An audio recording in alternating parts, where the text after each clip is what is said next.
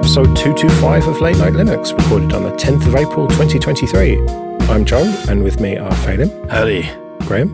Good evening. And Will. Hello. Let's get straight on with our discoveries then. Graham, Logitech Media Server. This sounds like it's going to be like Jellyfin or something, but it's not quite as exciting. Well, it's not quite as exciting. I really love Jellyfin, but it's better in some ways. And what's remarkable is that it's better and it's like, I don't know, 25 years old. So Logitech Media Server used to be run by a company called Squeezebox back in about 2003. And they made these amazing music streaming devices with a plasma display and digital output. And I had one of these. And you'd rip your music collection to a hard drive and then stream music to one or two of these things around the house. And the server software was the bit that created a database out of your music and then created a, an API for the client to read and also a web interface for you to control it remotely. And it still does this. It's not changed very much since then. But Logitech bought the company. As Logitech does, a few years later, it kind of dropped the company. But the server's always been open source. And those hardware units have been replaced by software emulators. Um, there's one called Squeezebox Lite or Soft Squeeze. Um, you can get the client in Kodi and OpenELEC, and you can run it from the command line on a Linux client. So I still have a huge, mostly legitimate music collection. I think you're supposed to say completely legitimate, Graham, for God's sake. I've got a load of bootleg recordings, so I'm, you know, I don't care. Those things, you know, deserve to be listened. And of course, you can't stream them anywhere.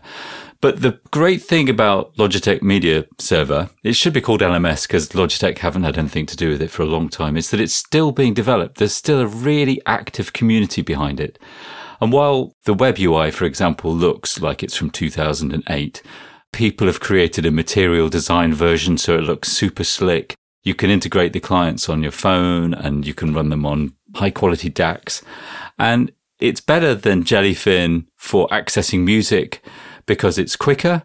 But most importantly, maybe for people like me, I organize, even though I've got, I don't know, a hundred gig of music, I've organized it all by folders in categories. And I like to browse my music collection by those folders they've created. Jellyfin doesn't let you do this. MPD doesn't let you do this as far as I know. And I'm still running that somewhere. There's another one that I tried. Plex doesn't let you do this. With LMS, you can use the folder view if that's what you prefer. You can use the search view, the, the genre view. You can do all of that. And it also has a plugin system that still works. It still works with lib Spotify if you're on a 32-bit ARM, but you can get it to work with login credentials on later versions. And if you're in the UK, something you haven't been able to do for ages with third-party apps is access the BBC podcasts and streaming outside of their app. So you can access whatever you might happen to listen to on the BBC legitimately through the LMS plugin system. It feels austere, but it's still bang up to date when it comes to access, letting you access your music. It also doesn't bother converting the sound. So if you store music digitally with FLAC, for example, without compressing it, I mean, and you have surround formats that you don't want to be re-encoded, you can push the digital data out from that. It won't touch anything like that. You can also stream to a client just in a web browser by adding the stream.mp3 URL to the, the front end. It's super versatile. It's really efficient and quick because it's old and it's still a brilliant piece of software. So it will do either uncompressed or it will do transcoding on the fly then?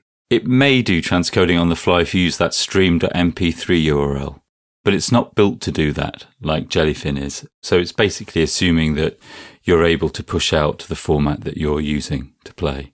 And what can connect to this then? You can connect to it with a web browser and play music through the web browser. There are free clients on Android. There are command line clients for like a Raspberry Pi where you just run the client and it pops up as another client in the web interface. And then you can just push music to it. You can sync between multiple clients. So you can have a client in the kitchen with a couple of speakers. You can have a client in the living room with a couple of speakers and get them two to be synchronized with one another, or you can split them up. With certain Android apps, you can even stream your music remotely to them, like you could with Jellyfin or with Plex. What about your sort of uh, Amazon speakers and that? Does it support that? I haven't tried that. You could probably, if you've got a screen device, you could probably use the web browser to do the stream.mp3 URL. But yeah, I've not tried that. I mean, you weren't kidding about it being old because I took a small screenshot, which I posted into our chat of the juxtaposition of four days update versus an 18 years ago update. but the good thing is there is a remote control for it in uh, F-Droid, so happy days. There's still people patching it and updating the plugins. There's a couple of forks, and it's a bit weird to know which version's the latest version, but we'll put the link in our podcast notes. Logitech's a mad company, isn't it? They seem to have tried so many things over the years, and ultimately they just seem to sell speakers. But I was looking for a new office chair and there's a blooming Herman Miller Logitech collab thing where you can buy a special gaming chair, which makes you better at gaming if you sit on it. I, why are Logitech like poking their noses in there? It's just bizarre. Yeah, I've, I mean, I've got their Harmony remote, which I think I've had probably for 10 or 15 years, and it's brilliantly configurable if you've got lots of devices to send remote signals to. And they've disbanded that whole project as well. I have got a, a, set of Logitech speakers on my desk. It's like two tiny little speakers and a small sub under the desk. And I bought that probably 15 years ago and it still works perfectly. I don't think I could buy a set of speakers that would last that long these days. It just seems to be luck, I think, with Logitech. Like some of their stuff is really good and some of it isn't. Well, I've got the K400 Plus keyboard and touchpad thing. Stop embarrassing yourself with that terrible keyboard, please. No, I don't care. I don't care. It's cool. All right, membrane boy. Uh, some of us yeah. have got a real Logitech keyboard and a Logitech mouse and have had many, many Logitech mice before that. And a lot of them have lasted like ridiculous lengths of times. And uh, actually, my speakers are too. Oh, that's disturbing. I didn't realize that. my speakers are as well, I think, for my uh, TV, in quotes. I need to get that thing running then. It's a shame it's written in Perl though. I mean, what Perl is it written in, Graham? That's the thing. Yeah, it's true. is it not written in Parrot now or whatever the heck it's called? I think Perl stuff will carry on running forever at least. Well, one of the uh, most useful bits of software for backing up your files, Sanoid and Syncoid, that's all written in Perl because Jim's old. all right, well, the first UBlue or Universal Blue image is out. So if you have heard of Jorge Castro and his mission, his evangelical mission to spread the word about immutable file system distros like he's wrong. Fedora silverblue uh, look shut up shut up. I know you are not into it but if you are into it then definitely check out ublue it's ublue.it and this is a community project that he has been leading. And it's essentially a hot rodded Silverblue. That's the idea, because there's certain things that Fedora can't put in. Like, for example, they can't spin images with the NVIDIA drivers baked into it for gaming and stuff. Whereas because this is an independent project that's small, they can get away with stuff like that. And the idea is it's kind of value add on top of Silverblue. It's all a little bit alpha at the moment, but they've got various options within this image to get different desktops. The XFCE was pretty nice. It was like in the whisker menu, but apart from that, it was all good. And so if you're into this sort of thing, this modern way of doing a desktop that's using cloud technologies, then definitely give it a go. And uh, him need not apply, I suppose. yeah, if you want the sort of broken image of apps you can't uninstall, just like your mobile phone, you too can have them on your desktop now. Now, I know that you're down on this, Phelim, but there is this whole movement of people who are into it, and they seem to be sort of coalescing around this project, seemingly. The, the people who are not necessarily looking to use it as a daily driver, as just an end user, but people who are looking to help develop it. It's kind of the cutting edge of the immutable file system distros, as far as I can see. I know you have your problems with it, and it's not something I'm going to use day to day yet not for a while probably, but we need these enthusiasts. We need people to push it forward and iron out all the problems with it. Like the read onlyness. That's a feature, not a bug. That's not a good feature, though. That is a bug. Well, anyway, check it out if you're interested in that sort of thing, if you're not a miserable bastard like Phelim. okay, this episode is sponsored by Linode. Go to linode.com slash late night Linux, support the show, and get $100 free credit. From their award winning support, offered 24 7, 365 to every level of user, to ease of use and setup, it's clear why developers have been trusting Linode for projects both big and small since 2003. Deploy your entire application stack with Linode's one click app marketplace, or build it all from scratch and manage everything yourself with supported centralized tools like Terraform. And check out their managed MySQL, Postgres, and MongoDB databases that allow you to quickly deploy a new database and defer management tasks like configuration, managing high availability, disaster recovery, backups, and data replication. Simple and fast to deploy with secure access, their flexible plans include daily backups. So go to linode.com slash late night Linux, create a free account, and you'll get $100 in credit and support the show. That's linode.com slash late night Linux. Phelim, Clark.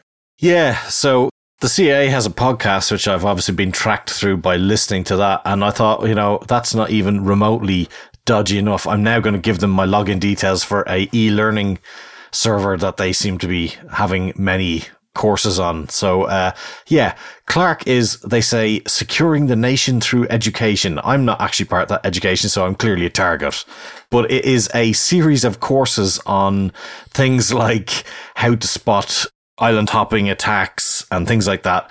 Now, this stuff is really hardcore. Like, you're not going to sit on this and go, Oh, this is really fun to watch YouTube video.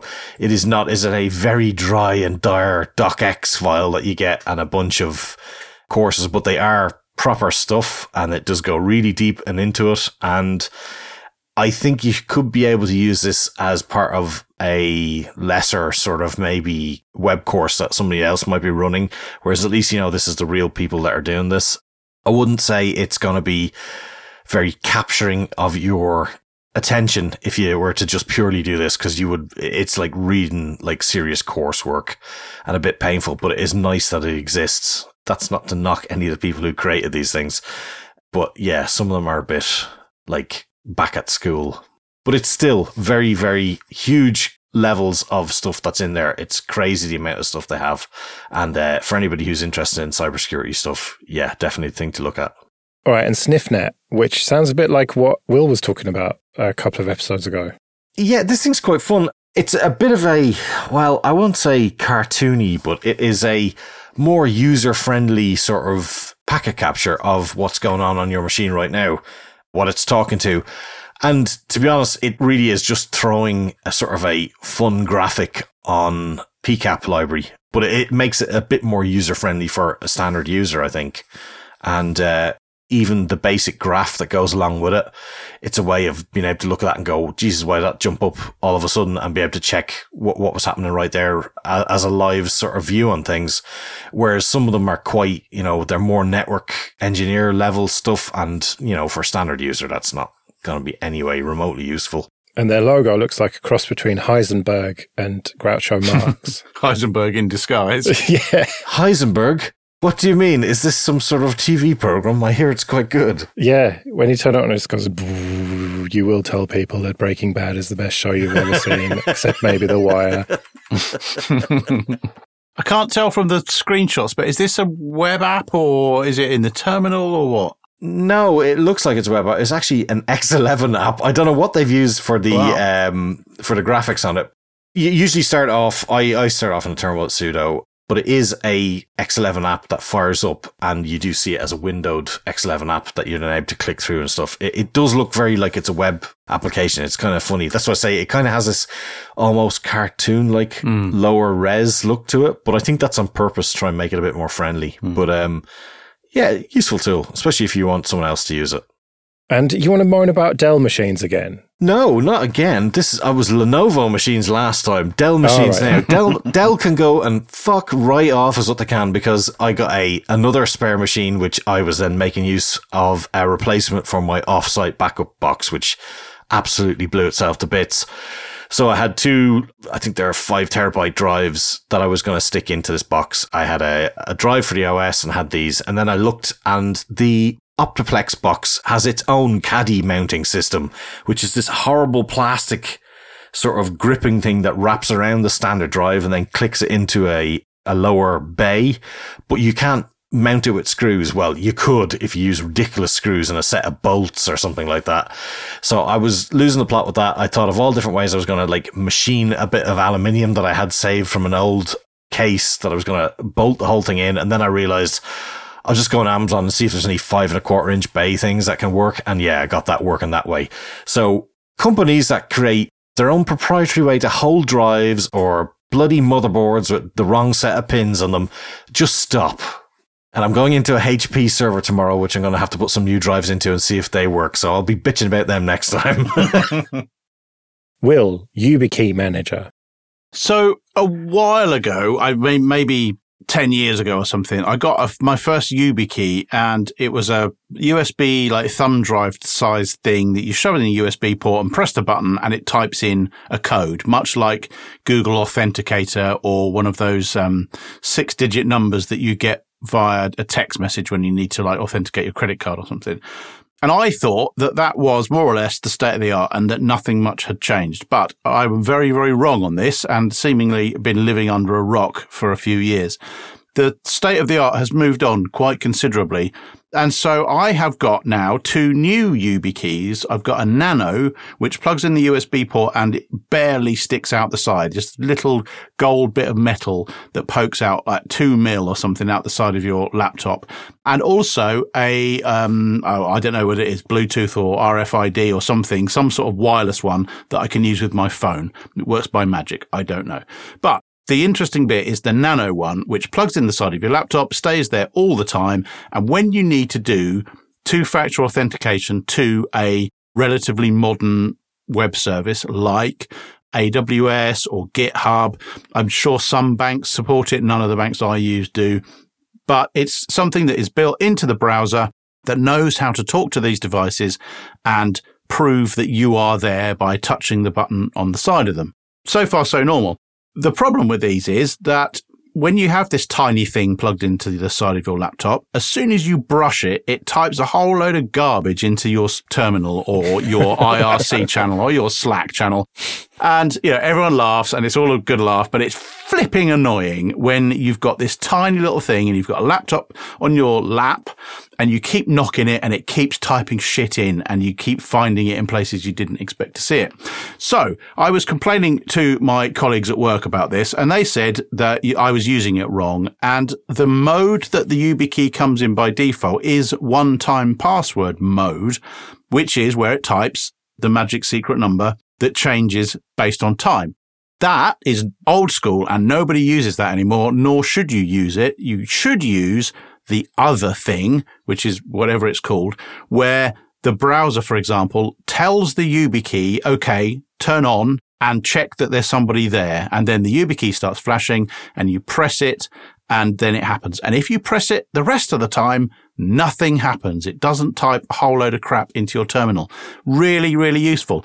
And the way in which you need to switch to that mode is with YubiKey Manager from Yubico. It's an open source project. It's written in Python. You can download it. You can look at the source code. And basically, all you need to do is turn off one time password mode on your YubiKey and hey presto, life is sweet all of these web services, all the browsers know how to talk to it, and it's just a much better experience. So if, like me, you are well behind the times, but you've got a modern YubiKey, check out YubiKey Manager and try and switch mode. Try and turn off one time password mode and just use the modern way of doing things. But maybe I like typing in passwords and keys with time based protocol thingy bob. And so this is just a CLI thing then? Yeah, it's dead easy to use. It's got a couple of switches, a couple of options. You can get really deep into this if you're so inclined. I think you can store like um, GPG keys in it and, and stuff like that, but that's just too advanced for me. But I'm sure that some of our listeners know more about this, but you can do some really advanced stuff with it. And YubiKey Manager makes it pretty easy um, at cross platform, open source, all good things. But yeah, just generally speaking, though, if you haven't refreshed your knowledge of two factor authentication in the last 10 years or something, do, do check it out. On to a bit of admin then. First of all, just a quick thank you to everyone who supports us with PayPal and Patreon. We really do appreciate that. If you want to join those people, you can go to latenightlinux.com slash support. And remember, for $10 or more per month on Patreon, you can get an advert-free RSS feed that includes this show, Linux Downtime, and Linux After Dark. And if you want to send in your feedback, you can email show at latenightlinux.com. Okay, this episode is sponsored by Kolide, and Kolide has some big news. If you're an Okta user, they can get your entire fleet to 100% compliance. If a device isn't compliant, the user can't log into your cloud apps until they fix the problem. It's that simple. Kolide patches one of the major holes in zero trust architecture, device compliance. Without Kolide, IT struggles to solve basic problems like keeping everyone's OS and browser up to date. Unsecure devices might be logging into your company's apps because there's nothing to stop them. Kolide is a simple device trust solution that enforces compliance as part of authentication, and it's built to work seamlessly with Okta. The moment Kolide's agent detects a problem, it alerts the user and gives them instructions to fix it. If they don't fix the problem within a set time, they're blocked. Kolide's method means fewer support tickets, less frustration, and most importantly, 100% fleet compliance. So visit kolide.com slash late night Linux to learn more or book a demo. That's K O L I D E dot com slash late night Linux. Let's do some feedback then. First of all, thanks to Chris from Linux After Dark and Popey for helping with Doom Linux. I did get that going in the end. Mm. It turned out that to get it going in virt-manager, you had to set the output to VGA instead of virt.io. Oh, wow. yeah. I should have thought of that really, with it being so old school. And uh, Popey said that if you want to build it on newer versions of Ubuntu, you've got to change the kernel version and stuff. So uh, it's all pretty straightforward anyway. So yeah, thanks to both of them. Gary says in episode 205, Will mentioned T-Shark, which is a great tool. While this wouldn't work for his specific situation, I find myself using ngrep for a lot of text based protocols. It outputs to your terminal, and as its name suggests, you can give it a pattern to only show packets that match. I've never heard of ngrep before, so I've just gone and looked at the Wikipedia page for it. It looks similar to TCP dump in that you can give it a relatively free form expression like from this port and this protocol and then it just dumps that um, the, the packets that match to the to the terminal. It looks really useful lightweight and flexible. So yeah definitely looks like a good tool. And christian said you mentioned that you want rsync to show progress. Rsyncy does exactly that.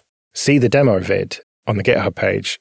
It's just a wrapper and uses rsync underneath of course now, this was all sounding pretty nice until I got to the installation part where it said pip3 install. And I was like, I'm just not dealing with that. I mean, I get it if you have a lot of Python stuff, but I, I just, I, I don't want to be dealing with pip. I don't know why, but just make a snap of it or something. but it does look cool to have an actual progress bar for rsync because otherwise you just sometimes you're just waiting around you just got no idea. Even with the v flag you've just got a big list of stuff and you've got no idea is this going to take five minutes? Is it going to take five hours? So a good tip. I'll put a link in the show notes. Let's do a quick KDE Korner then. Plasma mobile catch up is first. This is the last month's work. It seems like it should be more than that but they have been busy. They've poured everything to six they're doing a new system daemon that is looking after settings, so you don't need to include a lot of the KWin stuff. They also have a new audio overlay to improve performance. There's a new task switcher which renders previews quicker. Quick settings and hotspot. They've got improved interfaces and a, an amazing thing of a missed calls in the dialer, which is obviously a handy thing you might want to know about. Hmm. And there's a whole lot of apps. AudioTube has got new, better improved performance and a new interface with a play queue.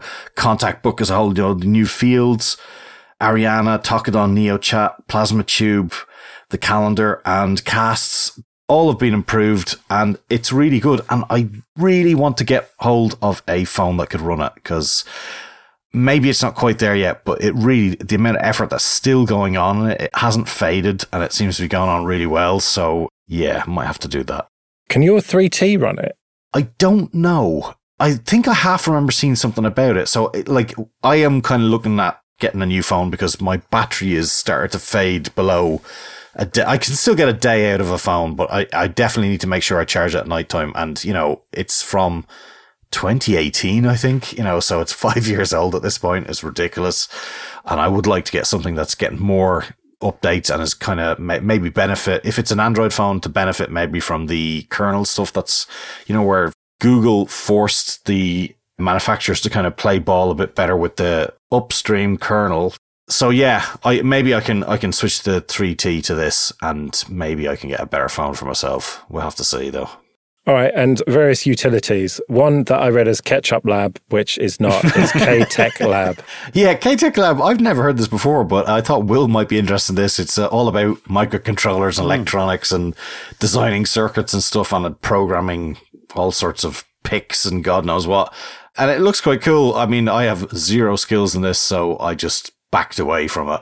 I've just been clicking through a few screenshots of it. It looks kind of old school, but I quite like it. I might, I've never heard of it before, but I, I will poke around. Maybe it can be a discovery in future. Mm. All right, an ISO image writer. Yeah, well, Jim bitched and moaned about Rosa Writer, which he was down to me about. Oh, this looks like it's Russian developers and all sorts. So I was like, all right, all right. Uh, hopefully they can get. I'm sure that was just a case of needing to upgrade it. And yes, ISO Writer is essentially, you know, for writing images to the USB stick or DVD drive, whatever.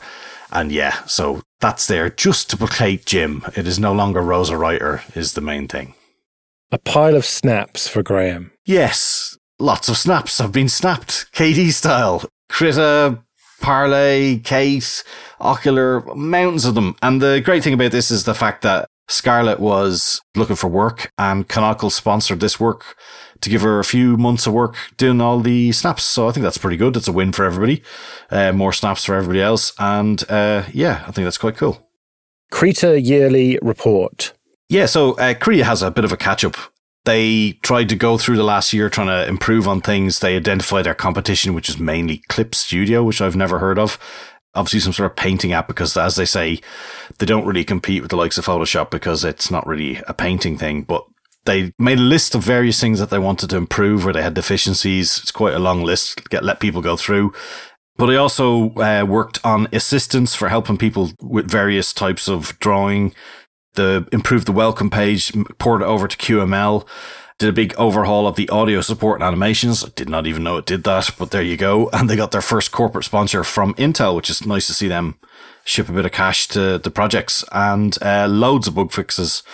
And uh, it's quite good. And as we all know, Krita is also in the Microsoft Store, so we're taking all their money too. So that's great. all right, and porting of the Plasma widgets to Qt 6 is going well.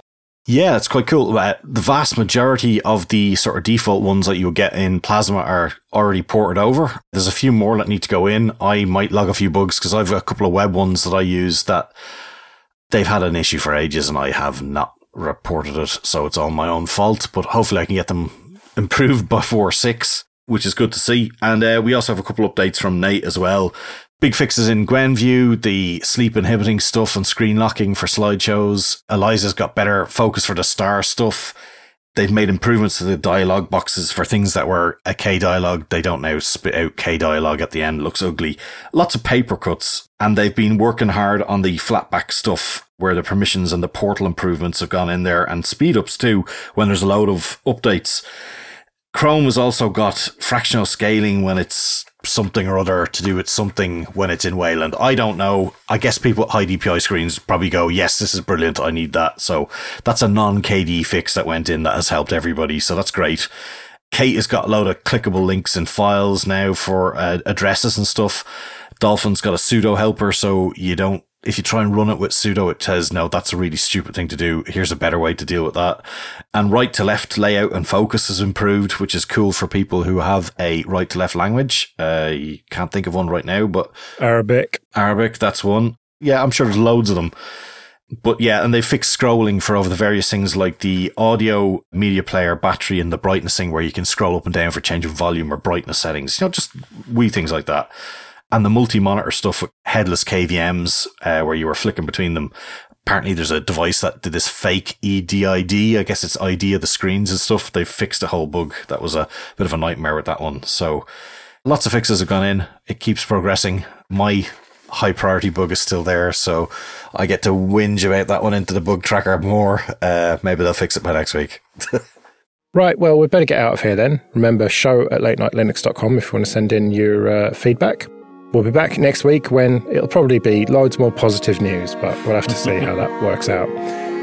But until then, I've been Joe. I've positively been Phelim. I still am Graham. And I've been Will. See you later.